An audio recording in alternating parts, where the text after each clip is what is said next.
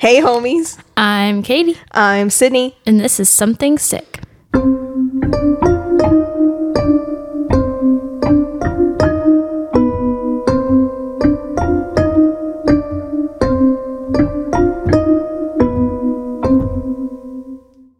Hey, we're back again. Sorry. Oopsies.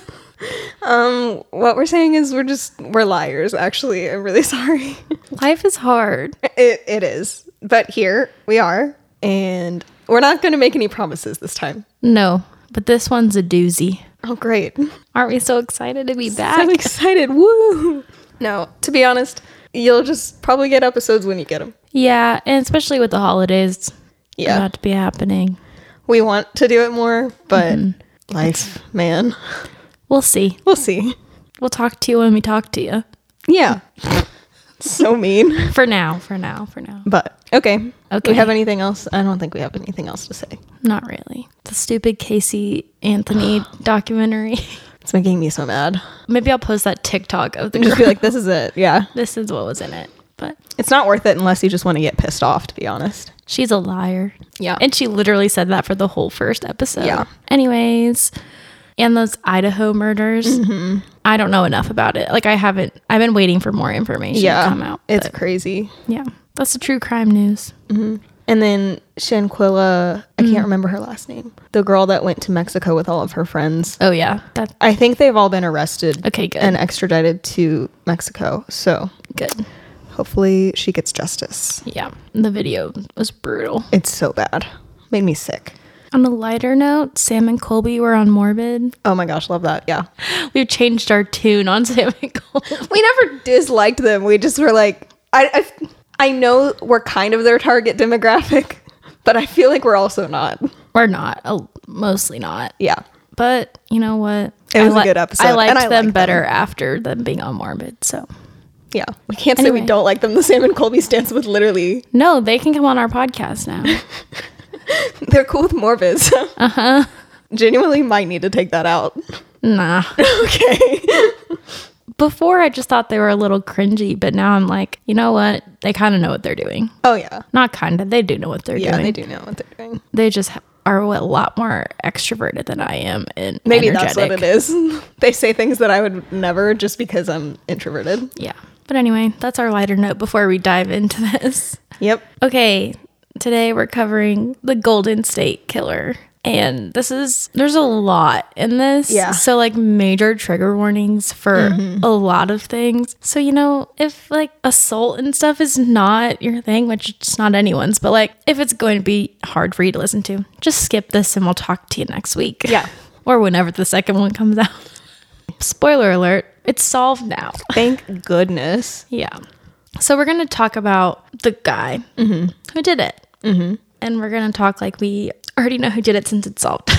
Great. so here's a deep dive into his life before his crimes. Mm-hmm. So Joseph James DeAngelo Jr. I I'm realizing I didn't look up like how to say anyone's names in this whole thing, so I'm just gonna go for it. Um, he was born to Kathleen Louise DeGroat and Joseph James DeAngelo, obviously, on November 8th, 1945, in Bath, New York. His father was a sergeant in the U.S. Army, and he had two sisters and one younger brother. I got, I mean, they're still alive. These, Yeah. they're the kids at least were are still alive. Um, a relative has said that okay, this is really brutal right off the bat. A relative has said that Joseph was when he was young, his family was stationed in Germany, and he witnessed his seven-year-old sister being raped by two airmen in a warehouse. Ugh. Yeah, I don't know how old he was, but that's how old she was. And then one of his sisters later in life claimed that Joseph was abused by their dad throughout childhood. Mm. So he has a lot of trauma Yeah. already. So fast forward to when he's like middle school age. He attended Mills Junior High School in 1959 and 1960 in Rancho Cordova, California. And then he started to go to Folsom High School in 1961, which sounds really familiar to me. Folsom? Yeah.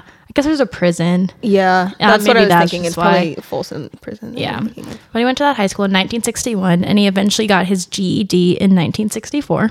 While he was in high school, he played on the JV baseball team. And then he also started to show his criminal tendencies by committing burglaries and torturing and killing animals. No. Yeah. Oh.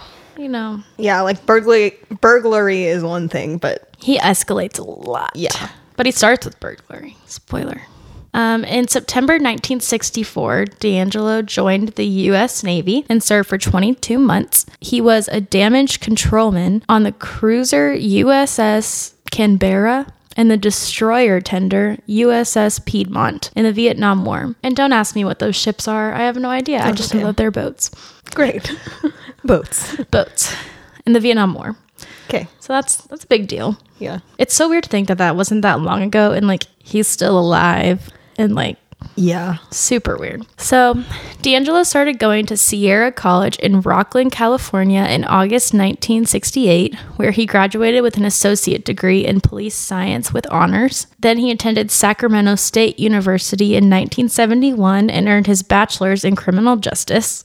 Great. Uh-huh. Um, and Joseph also took some postgraduate courses and did police training at the College of Sequoias in Visalia, California. I did he have a record for like abusing animals and I don't think so. Because then That's- after that, he did a 32 week internship with the Roseville Police Department. that is absurd.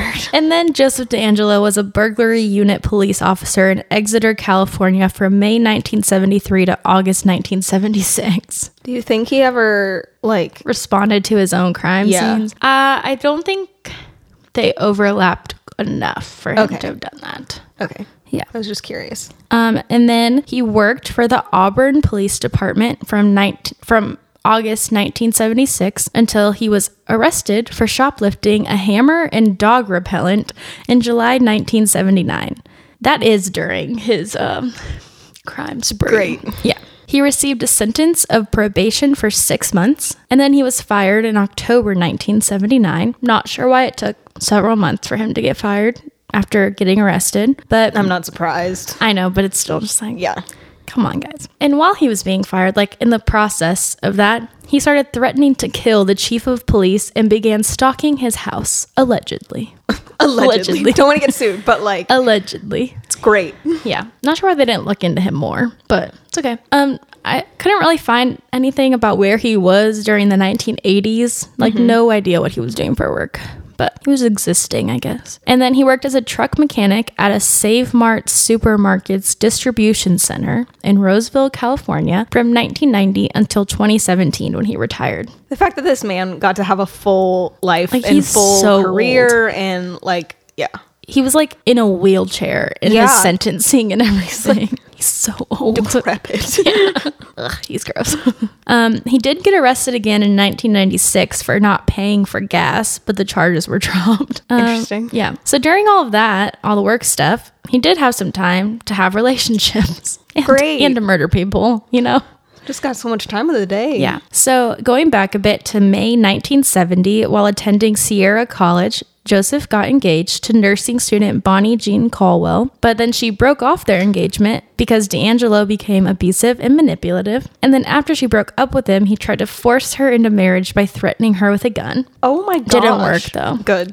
Yeah. I'm glad you got out, Bonnie. Yeah. Fast forward a bit. Joseph DeAngelo married Sharon Marie Huddle in November 1973 in Placer, California, which I guess is now called Loomis. I don't know anything about the geography and, California? Yeah, Me neither. And like where things are. So Sharon and Joseph bought a house together in 1980 in Citrus Heights. So in 1982, Sharon became a divorce attorney. Eventually, they welcomed three daughters into the world. Two were born in Sacramento and one in Los Angeles.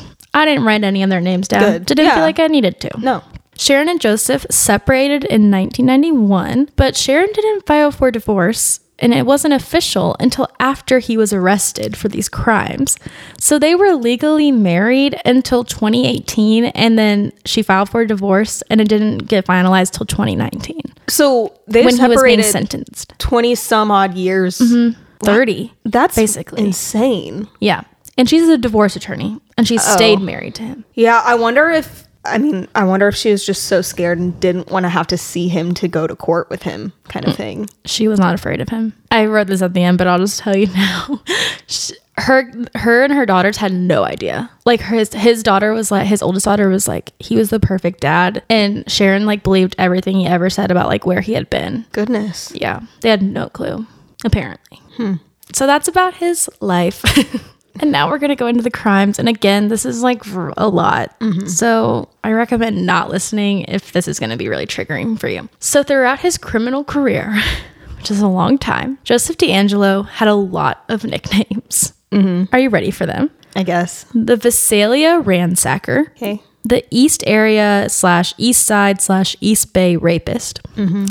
Creek Bed Killer, Diamond Knot Killer, Night Stalker, then the original Night Stalker. I was gonna say, yeah.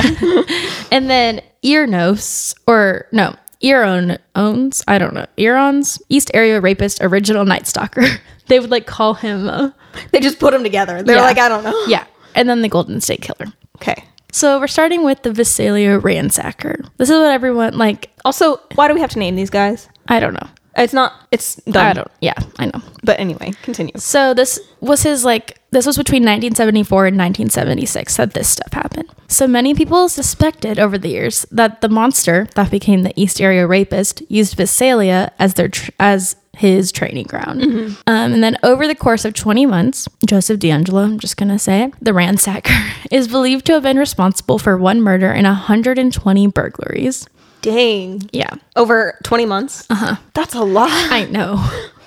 Um, so the first reported ransacking happened on March 19th, 1974, when $50 in coins was stolen from a piggy bank. Mhm, From a piggy bank. I know. The ransacker would break into houses, go through and or vandalize the owner's possessions, scatter like women's underwear around, and steal a lot of low-range items and ignore money and higher value items. Like even if they were clearly visible. So he was just doing it like for the thrill. Yeah, Like, he didn't care about actually. Yeah, pretty much.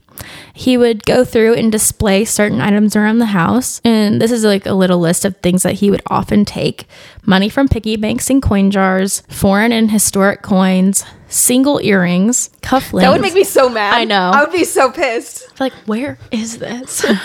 Because it's also like, who does that? Like, that's not normal No. cufflinks, rings, medallions. He also, and over the course of all of those, he stole six weapons and a lot of ammunition. Yeah. Um, it was common for him to strike multiple times a day. One day, he had 12 separate incidents on November 30th, 1974. what the heck? I know. Like, that's so, in, that's so much. Yeah. How does he have so much time in his day? And he doesn't get caught. Yeah. I don't know. So some of his MO is all of these things. There's like random things. Mm-hmm. So he would attempt to pry open multiple points of entry, usually like windows and doors. Mm-hmm. He would climb fences and go through established routes like parks and ditches and trails to try and stay off the streets. He would leave multiple escape points open, like windows and house garage and garden doors. He would put s- window screens onto beds and in the bedrooms. He would wear gloves because they never had like fingerprints Yeah. anywhere. And he would place warning items like dishes and bottles against doors and on door handles so that if he heard someone come in, they would fall and Oh my gosh. alert him. On September 11th, 1975, spooky because it hadn't 9/11 had not happened. It's You're right. just today for this. Yeah. And which is mind blowing to me. I'm always like, that's so weird. Then I'm like, oh no. Wasn't a thing yet. Um, so 1975, Joseph DeAngelo broke into a house at 532 Whitney Lane, which belonged to 45 year old Claude Snelling. Claude Snelling was a journalism professor at the College of the Sequoias, where he had gone. Um, earlier that year, on February 5th, 1975, Snelling had chased a prowler that was under his daughter's window around 10 p.m. So then, fast forward to September 11th, Snelling woke up when, bef- because he was hearing like weird noises around 2 a.m. and he left his bedroom and ran to the, find the back door wide open and he saw a man in a ski mask under their carport trying to kidnap his 16 year old daughter. Oh my gosh. Yeah. And his daughter was being threatened by the intruder to be quiet by saying, like, I'll shoot you or I'll stab you. Mm-hmm. And then DeAngelo, somehow I think Snelling got his daughter. Good. But then DeAngelo shot Snelling two times and then he later died. Hmm. Yeah. And DeAngelo left the scene and the only thing he left behind was a stolen bike at like another house on the street. Mm. So then later, 16 year old Beth Snelling, who was almost kidnapped, Yeah. Um, went under like hypnosis and they were trying to get more details of the attempted kidnapping and her father's murder. I don't know that they got much out of that, but they tried. And then the Visalia police were putting more resources into catching the ransacker, and a 4,000 reward was created, which is equal to $4,000. $4,000 reward. Yeah. Did I say that? You said four thousand reward. Oh, Oh, four thousand dollars. Sorry, I thought I said reward. I thought I said dollar, and I did not. um, that's equal to almost twenty thousand dollars today. Mm-hmm. What inflation? So weird to me. Uh, just I don't my- like money. I just hit my tooth on my microphone. I don't like. Well, I do like money, but anyway. Moving on. Back to the story. Nighttime stakeouts started happening. Like police were just like everywhere. They would be in areas that he, he had hit a lot, like going to different places. But the burglaries were still happening and he was still getting away with it. And on December 12th, 1975, a masked man, the ransacker, entered a backyard around 8:30 p.m. at 1505 West Kaweah Avenue. Uh, Detective William McGowan was inside the garage of this house, like doing a stakeout. I guess they had like had other robberies in the area mm-hmm. before this, and he was trying to get the intruder. And at that time, I think he like surprised the ransacker and he yelled and removed his mask after the detective fired a warning shot. And then the suspect began jumping fences and then pulled out a revolver with his left hand and fired at the detective, and it shattered his flashlight. And then other officers began to arrive, but he escaped. And the only evidence left behind was a flashlight, tennis shoe tracks, and, dro- and dropped loot that included blue chip, chip stamps. Don't know what that is. Great. I guess it's just a brand of stamps and a sock full of coins. Great. I'm just like, why do you just steal coins? Like, I know he just enjoys doing it, probably, Yeah. but it just feels like that's so heavy. It is heavy and loud. Yeah, not subtle. Yeah. I don't know. Yeah. He wants people to know he's there, which is also the thing. So that was the Visalia ransacker. And now we're going to move on to the East Area rapist. Mm-hmm. I do not really go in. I'm not going in detail, but I will tell you the basic facts of this. Yeah. So this was the time frame for this era of him was like 1976 to 1979. So he was becoming a cop. He was a cop in this mm-hmm. time. So Joseph DeAngelo moved in 1976 to the Sacramento area, and that's where his crimes escalated from burglary to rape. Again, trigger warning. Mm-hmm. If you don't want to hear about it, I'm okay with that. And skip forward. So the crimes were centered around these areas at first Carmichael, Citrus Heights, and Rancho Cordova, California. So his initial MO was stalking middle class neighborhoods at night, and he would look for women who were alone in one story houses near schools, creeks, trails, or other open spaces so he could easily escape. Um, several people witnessed him, but somehow he always got away. Like one time, someone like chased him, and was trying to stop him, and then he shot them. But I do think that person survived, but they were severely injured. So many of the victims had heard or seen DeAngelo before their attacks on their property, and a lot of them had been victims of his burglaries. He did a lot of like res- and like surveillance of these places before he ever um, snuck in and did Yeah. what he did. Um, and then he would sometimes like get when he would break in, he would also like unlock their windows and put ligature stuff t- to bind them up ahead of time, and he would unload their guns so that they couldn't use them. And then he would call future victims for months in advance to learn about their routines. Ugh. Yeah. Eventually, DeAngelo began targeting couples instead of women that were alone because the media kept reporting that he was only going after women. Like so he- basically saying he was weak. Yeah, and so, but also they would be more alert mm-hmm. than couples, and so, So he switched his MO. Mm-hmm.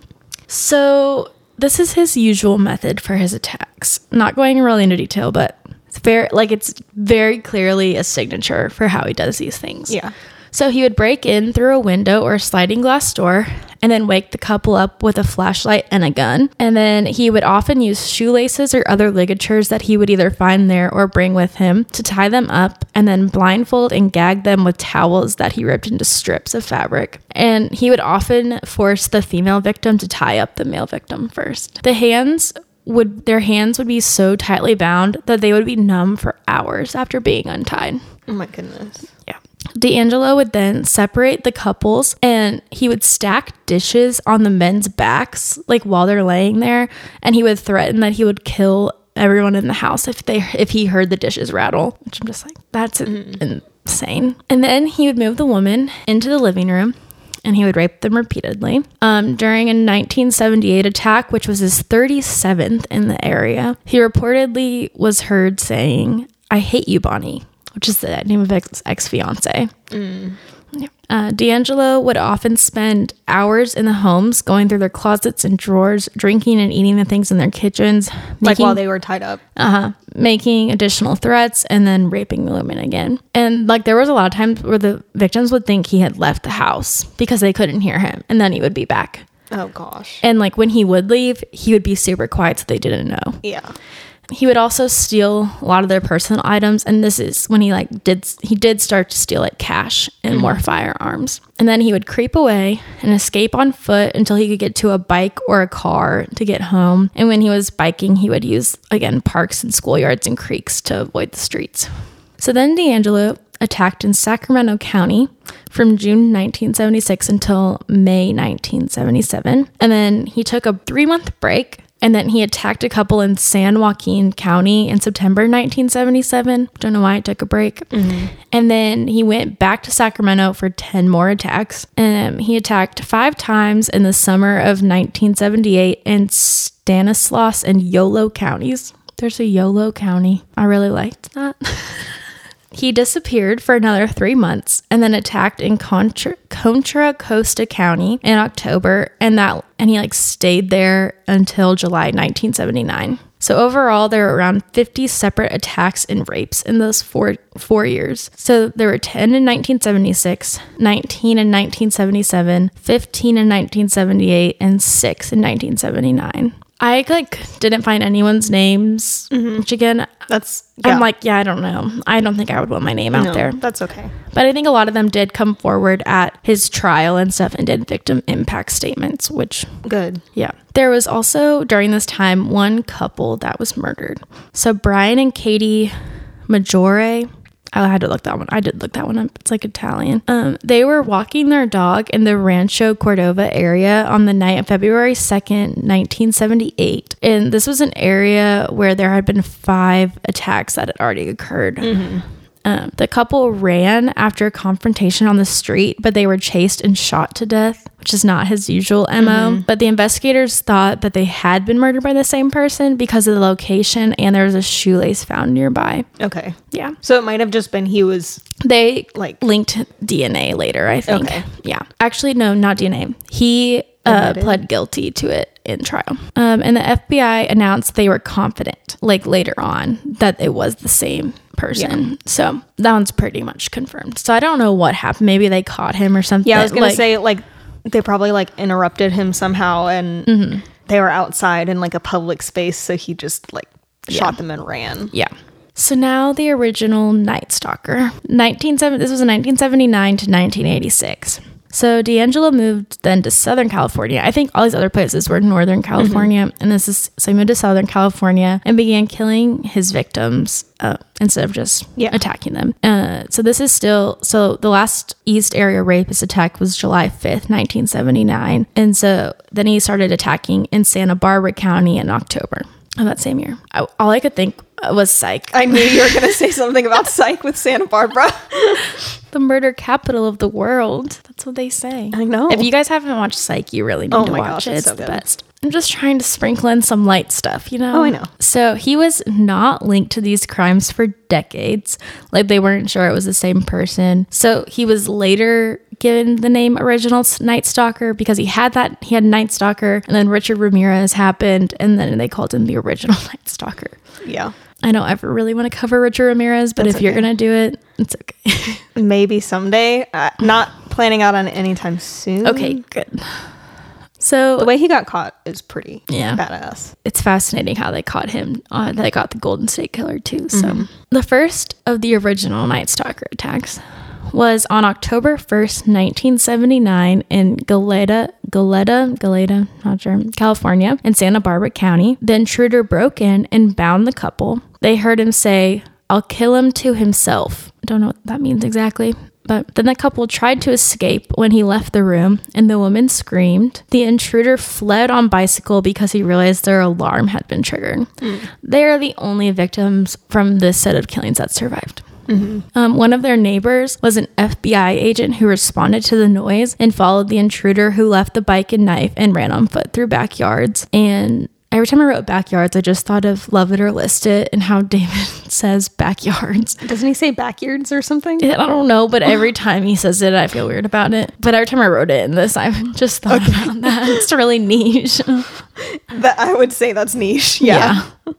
So, okay, again, back to this. So, the attack was linked to the next one that I'm about to talk about through shoe prints and twine used. So they hmm. Realized it was the same person. So, this next one was on December 30th of the same year, so 1979. 35 year old Deborah Alexandra Manning and 44 year old Robert Offerman were found shot to death in Robert's condo in Goleta. Robert's ties were undone, which investigators said indicated that he lunged at the perpetrator. Um, neighbors also heard the gunshots and they found like large dog prints at the scene, which was weird. And they're like, why would he bring a dog? Like they didn't have a dog. So it was weird. Interesting. Um, the murderer had also broken into the residence attached to the condo, like the other one on the other side of them, that was vacant and stole a bike, which was later found on the street. He really liked to bike, which I feel like he should have gotten caught on. He must have been so fast. Yeah, I was gonna say it makes more sense than like running on foot Yeah, true. and stealing a car is Harder. harder. Yeah. On March 13th, 1980, this is the next one. 43 year old Lyman Smith and 43 year old Lyman Smith and 33 year old Charlene Smith were found dead in their Ventura home. Charlene had been raped and the couple had been bludgeoned to death with a log from a woodpile outside of their house. Their ankles and wrists were bound with a drapery cord, and a diamond knot was used on Charlene's wrists, which had been the same knot that the East Area rapist had used. So the killer was briefly called the Diamond Knot Killer. I don't think it really stuck, Yeah. but it's apparently like kind of rare or unusual. So the next one was 24 year old Keith Eli Harrington and 27 year old Patrice Briscoe Harrington, and they were found bludgeoned to death on August 19th, 1980, in their home in Dana Point's Niguel Shores gated community. So he got into a gated community somehow. Um, Patrice had also been raped, and there was evidence that both of their wrists, wrists and ankles were bound. But this time, no murder weapon and no ligatures were left behind at the scene. Interesting. Yeah, like he's, maybe I- he realized that they like connected him through That's others. what I was gonna say. If they connected, like maybe he knew they were connecting the knots, and he was like, "Okay, fine, I'll take, like, I'll cut them off." Yeah, exactly. Um, the couple had only been married three months at the time.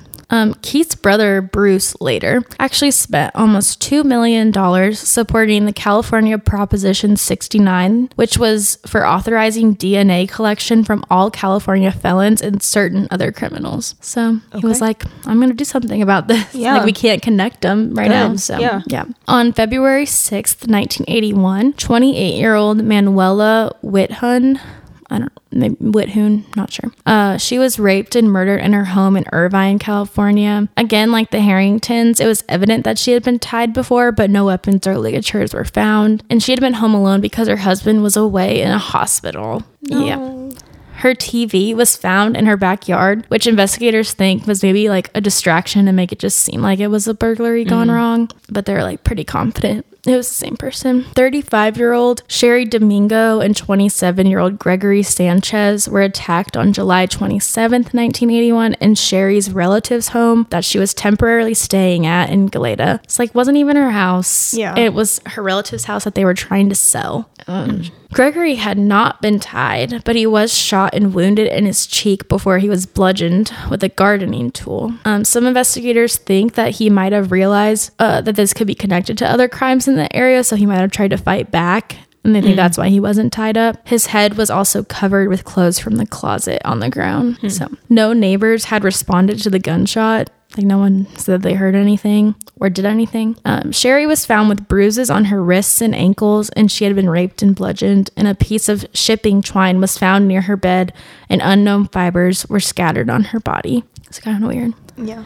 The final attack was on May 4th, 1986, which was five years later. So he like took a very long Whoa. break. Yeah. She was an 18 year old, Janelle Lisa Cruz, and she was found raped and bludgeoned to death in her house in Irvine. Her family was on vacation in Mexico. And a pipe wrench was thought to be the murder weapon because it was reported missing by her stepdad. Uh, investigators all over weren't really connecting all of these attacks together until many years later when they were linked almost entirely by DNA testing. Good. Yeah. So now we're going to talk a little bit about like communications that he reportedly had. He mm-hmm. called so many Yeah. of these people and their families. So there was like several different types of communication that he had. One that was just kind of weird was in 1977 in December, someone claiming to be the East Area rapist sent a poem to the Sacramento Bee, the mayor's office, and the TV station KVIE. The poem was called Excitement Crave. And on December 11th, a masked man had been chased but escaped law enforcement after alerting them by phone that he would strike Wyatt Avenue that night. And I think these were like related. Mm-hmm. I have the poem, Great. so I'm going to read it. It's just really weird. Yeah. So, excitement's crave. All those mortals surviving birth, upon facing maturity, take inventory of their worth to prevailing society. Choosing values becomes a task. Oneself must seek satisfaction. The selected route will unmask character when plans take action. He likes rhymes, you know. Ac- apparently. Yeah. Accepting some work to perform at fixed pay but promise for more is a recognized social norm, as is decorum seeking lore. I just, the, the rhyming is getting me now reading. Achieving while others lifting should be cause for deserving fame. Leisure tempts, tempts excitement seeking. What's right and expected seems tame. Quote, Jesse James has been seen by all. And quote, Son of Sam has an author. Others now feel temptation's call. Sacramento should make an offer to make a movie of my life that will pay for my planned exile. Just now, I'd like to add the wife of a mafia lord to my file. Your East Area rapist and deserving pest. See you in the press or on TV. Ugh. I don't know if I think I was it's gonna say, did he admit to writing it? I don't know. Okay. I have no, I could not find that. So now, this is something weird too. So during the investigation of the 42nd attack on December 9th, 1978, investigators found three pieces of notebook paper near where a suspicious vehicle had been seen. They believed that they had been dropped accidentally because they were like, mm-hmm. no one would have just left this here. So the first page was a homework essay about General George Armstrong Custer. Okay. Super weird. But the rest of this is worse. So the second page was a journal entry about a teacher making students write lines which the writer was humiliated by. Okay. And I have the journal entry. Quote, mad is the word, the word that reminds me of sixth grade. I hated that year. I wish I had known what was going on, what was going to be going on during my sixth grade year, the last and worst year of elementary school. Mad is the word that remains in my head about my dreadful year as a sixth grader. Also, this guy just still mad about sixth grade, which is Like strange. Move on. Um, my madness was one that was caused by disappointments that hurt me very much. Disappointments from my teacher, such as field trips that were planned, then canceled. My sixth grade teacher gave me a lot of disappointments, which made me very mad and made me build a state of hatred in my heart. No one ever let me down that hard before, and I never hated anyone as much as I did him. Disappointment wasn't the only reason that made me mad in my sixth grade class. Another was getting in trouble at school, especially talking. That's what really bugged me, was writing sentences, those awful sentences that my teacher made me write. Hours and hours I'd sit and write 50, 100, 150 sentence day and night. I write those dreadful paragraphs which embarrassed me and more important, it was me it made me ashamed of myself, which in turn deep down inside made me realize that writing sentences wasn't fair. It wasn't fair to make me suffer like that. It just wasn't fair to make me sit and write until my bones ached, until my hand felt every horrid pain it ever had. And as I wrote, I got madder and madder until I cried. I cried because I was ashamed. I cried because I was disgusted. I cried because I was mad. And I cried for myself. All of that was kind of relatable, but But like, it's not over yet. Okay. let me finish. Let me finish. Uh, I cried for myself, kid who kept on having to write those Dane sentences. Dane? Maybe he meant dang or damn. I don't Or know. like mundane. Yeah, I don't know. My angriness from sixth grade will scar my memory for life, and I will be ashamed for my sixth grade year forever. Bro, you were so disappointed that your field trip got canceled. And then you got in trouble for talking, so you had to write sentences like "I will not talk," "I will not talk." What the heck? He's so mad. Unhinged. It's like I cried. I was so ashamed of myself, and then I got mad and I cried Well, more. it's like I can understand you're uh, like 10 Embarrassed. and, And- you're like, oh, that was so embarrassing. But I can't understand, like, being a grown man, yeah, and being like, I'm still so mad at my sixth grade teacher. I hate him. like, what the heck? yeah. Okay. And the third and final sheet that was found with these things, which don't make any sense, was a hand drawn map of a suburban neighborhood. And on the other side of the paper, it had one word written across it punishment. Good. Yeah. So the investigators couldn't figure out what area the map was supposed to be, mm-hmm. but they started to tell that this person knew a lot about landscape design and architectural layout. And one detective, Larry Poole, said that he thought it was a map of a fantasy location of the rapist's desired striking ground, hmm. which I'm like, that's a really big jump, but But yeah, okay. like So- maybe it's just a street you don't know about. yeah. So it's just a very weird assortment of papers to be Yeah. together. Like, makes no sense. People think they're tied to this guy. Okay. So now we're going to talk about the phone calls. There's so many of them. I didn't even write all of them down. That's okay. They were usually like pretty short too. So on October 4th, 1976, one of the victims was home alone with her son, and she had gotten a lot of silent calls for several weeks, like people calling and hanging up. So this time she decided to like shout into the phone, like, Who is this? Stop calling like this. The police know about it and they know who you are. And the voice on the other end whispered, and he whispers a lot in these calls, and it makes me so hate that. uncomfortable. And he just said, I'm going to kill your husband. She immediately hung up and then tried to call her husband and he didn't answer. So she called the police and they told her that they thought it was just a prank and that she's going to be okay. And then she was attacked by the East Area rapist the next day. Yeah. Your job as the police. And you know stuff is happening. I can't. That makes Yeah. me so infuriated. Yeah. On March 18th, 1977, another victim answered the phone. And these are just the phone calls that were reported. I don't know if other victims had phone calls besides these ones, but probably. Um, another victim answered the phone, and a man said he was a roofer. Roofer? roofer. Roofer. I was just thinking roofer like Schmidt from New Girl. What is that? Roofer. Who wanted to talk to her father. And then she shared, and I'm not shaming her. I just, she told him that her parents were out of town for the weekend. No, girl. I'm like, no. no, no, No, girly. Don't just share that. Like, I don't even like texting that to someone. Like, I'm gonna be home alone this weekend. I'm like, No, someone I- could get that information. No. But that happened. She said, my parents are out of town for the weekend. And then she was attacked that night. And then later she asked her dad, like, were you expecting a call from any like people working on the roof? And he said no. Mm-hmm.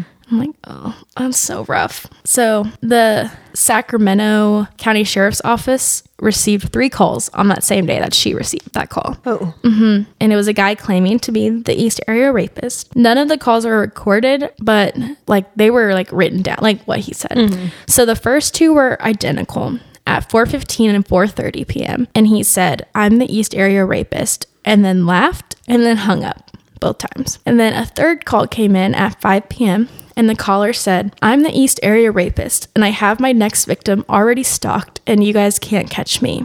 And then laughed and hung up. And then she was attacked that night. So, pretty sure it's the same Yeah. person. In May of 1977, the same year, two women who were living near another victim, who uh, they received a call that was a person whispering, You are next, three times. Ew. Yeah. And they then I guess like moved in a like still in the same general area as the victim, but then the night of her attack, they had had a prowler in their yard and he had turned off their electricity.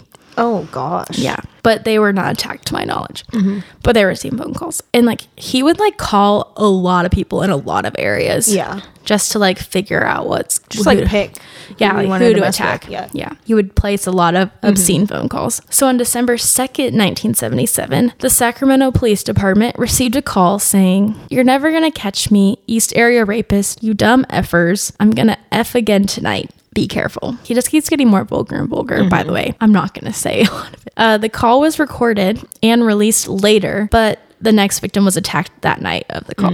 Um, and later that night, around 8 p.m., another call was received at a police station and it said something like, I'll commit another rape tonight. And then that was like a few hours before the attack had happened. He like calls a lot before he Yeah. does these things. On December 9th, 1977, the victim, a female victim of a couple, received a phone call that said, Merry Christmas, it's me again. And that was it. Ooh.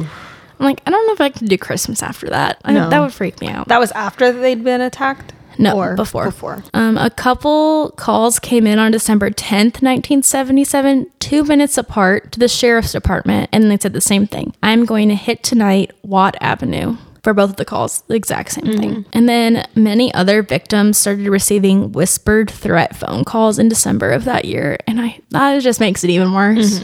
It really does. And I, so I started writing out phone calls from 1978, and then I decided I don't want to. They That's were okay. really gross, but if someone wants to read them, I found them on goldenstatekiller.com.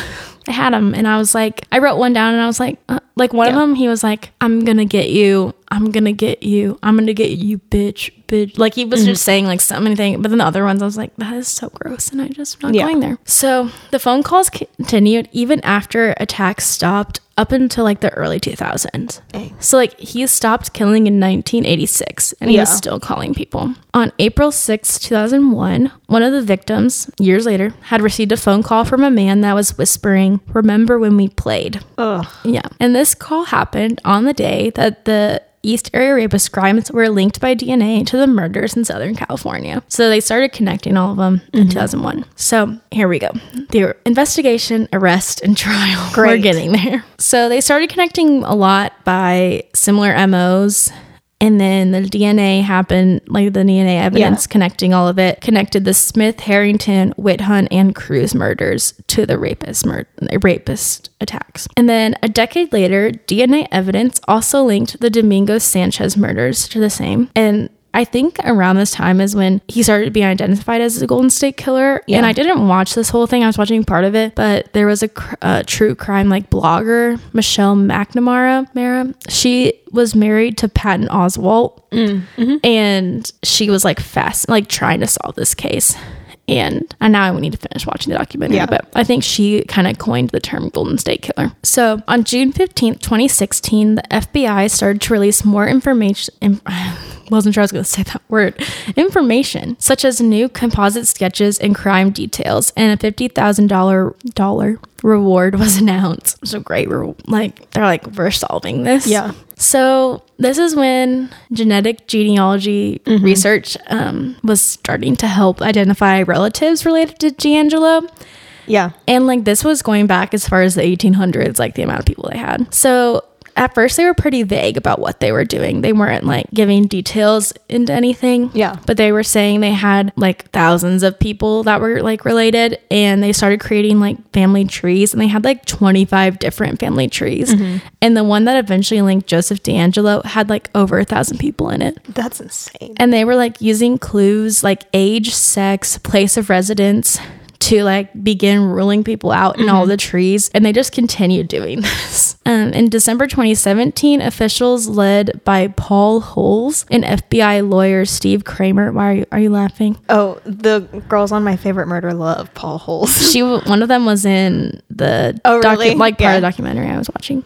Paul Holes and FBI lawyer Steve Kramer uploaded the D- the killer's DNA profile from a Ventura County rape kit to okay. I saw one thing said GEDmatch. But then I saw another one said like family tree something. So there's like I don't know exactly which genetic, and also I think it's caused a lot of like things to be brought up with like legal Yeah. like things with like are people submitting their DNA and now like are they admissible in Yeah. investigations and stuff. But anyway, the website that they use identified 10 to 20 people who had the same great great great grandparents as the Golden State Killer. Um, a team of five investigators worked with genealogist Barbara Rae-Venter, and they constructed this specific family tree. They established two suspects, and one was ruled out by a relative's DNA test, and DeAngelo was the only remaining suspect. Insane I know. that they can do that. Like, And years later, it's so freaking. at least they did something right and kept all that DNA Yeah. and like didn't lose it and yeah, uh, and they didn't give up on trying to figure this Yeah. out. Which is really encouraging. On April 18th, 2018, a DNA sample was collected from DeAngelo's car door handle and then from a tissue in his curbside trash can, and they were both a match to samples from the Golden State Killer crimes. There were a couple other people that were suspects, but they were eliminated. So I'll mm-hmm. just say them, but they were eliminated. Brett Glasby from Goleta, he was murdered in Mexico in 1982 before the murder of Janelle Cruz. Mm-hmm. So that eliminated him as a Yeah. suspect. Paul, his nickname is Cornfed Schneider. Okay. He was, he sucks. He was a high ranking member of the Aryan Brotherhood. Oh. Yeah, screw him. I don't like him. He lived in Orange County, where three of the murder scenes were, but DNA tests cleared him in the 1990s. And the last one I have is Joe Alsip. He was a friend and business partner of Lyman Smith, one of the murder victims, and his pastor said that he confessed in a family counseling session and he was arraigned for the Smith murders in 1982, but the charges were dropped when a DNA test cleared him, like later in 1997. So, This man go into not just like confession going to his pastor, with a fa- like a family council, like with his family. Uh-huh. and his pastor turns him in. Well, I'm and then glad. he confesses to a crime that he didn't commit. Yeah, What? I know. People are dumb. That's wild. So there were a few crimes that DeAngelo was suspected of, but he was cleared of these by DNA testing. They were a rape and murder of a woman in 1974 in Visalia. Like they happened in times and places where he Yeah. was, but he was cleared. A rape and murder in Exeter in 1975, and a murder of a woman and her son in Simi Valley in 1978. You did not do those according to DNA. Um, police also in Australia, I thought he maybe was a serial child rapist and a murderer known as Mr. Cruel in Melbourne. I was Melbourne. gonna ask if it was Mr. if they thought he was Mr. yeah, because he had been docked in Australia during his Navy service, Oh. but he was ruled out based on DNA. Mr. Cruel. That one's messed up. Are you going to do it? I don't know. Have you seen the pictures of his mask? Maybe. I It's like know. it's got like zippers around the eyes. Ew, it's I don't like terrifying. well, they thought it was him. okay. Was I- not. what if they had gotten two serial people with one Serial people. serial killer rapist? Yeah. Like, what if they had got him? You know? Yeah. It was just one guy. It was not. It's very unfortunate. So on April 24th, 2018, a few days later, Joseph James DeAngelo was arrested by Sacramento County Sheriff's deputies and charged with eight counts of first degree murder with special circumstances. I think that just includes like the people that were murdered while he was raping and mm-hmm. like those kind of things. On May 10th, he was also charged with four additional counts of first degree murder. And DeAngelo made a confession after his arrest that basically was saying that he had an inner personality named Jerry who forced him to commit the crimes. Dude. I know. A Sacramento County prosecutor named Thien Ho uh, said that DeAngelo said this to him, like said this next quote to himself in April 2018 when he was alone in an interrogation room. Quote. I didn't have the strength to push him out. He made me. He went with me. It was like in my head. I mean, he is a part of me. I didn't want to do those things. I pushed Jerry out and a ha- and had a happy life. I did all those things. I destroyed all their lives. So now I've got to pay the price. Saying you didn't want to do it implies that you know it was wrong, which implies that you were capable of yep. Yep. You were saying legally. yeah Yep. so DeAngelo couldn't be charged with the burglaries or rapes because of the statute of limitations running out Which is so, so dumb. dumb. Yeah. But he was in total charged with 13 counts of murder and 13 counts of kidnapping. He was arraigned on August 23, 2018 in Sacramento. And then prosecutors from six involved counties said in November 2018 that they were estimating that it would cost $20 million of taxpayer money in 10 years for this case to be tried. Whoa. Yeah. Thankfully, that did not have to happen. Mm-hmm. On April 10, 2019, so a year after he was arrested, at a court proceeding, the prosecutors announced that they would seek the death penalty, and the judge said cameras could be allowed in the courtroom during the trial. On March 4th, 2020, which is so wild that this is happening like during COVID. Yeah. Um, Joseph, no, yeah, I guess Joseph, that's his name, DeAngelo, offered to plead guilty if the death penalty was taken off the table, which was not accepted at the time. They said no. Wow. But then on June 29th, 2020, Joseph DeAngelo did plead guilty to 13 counts of first degree murder and special circumstances that included murder during burglaries and rapes, as well as 13 counts of kidnapping as a part of a plea bargain to avoid the death penalty. So they allowed it, mm-hmm. which I'm glad.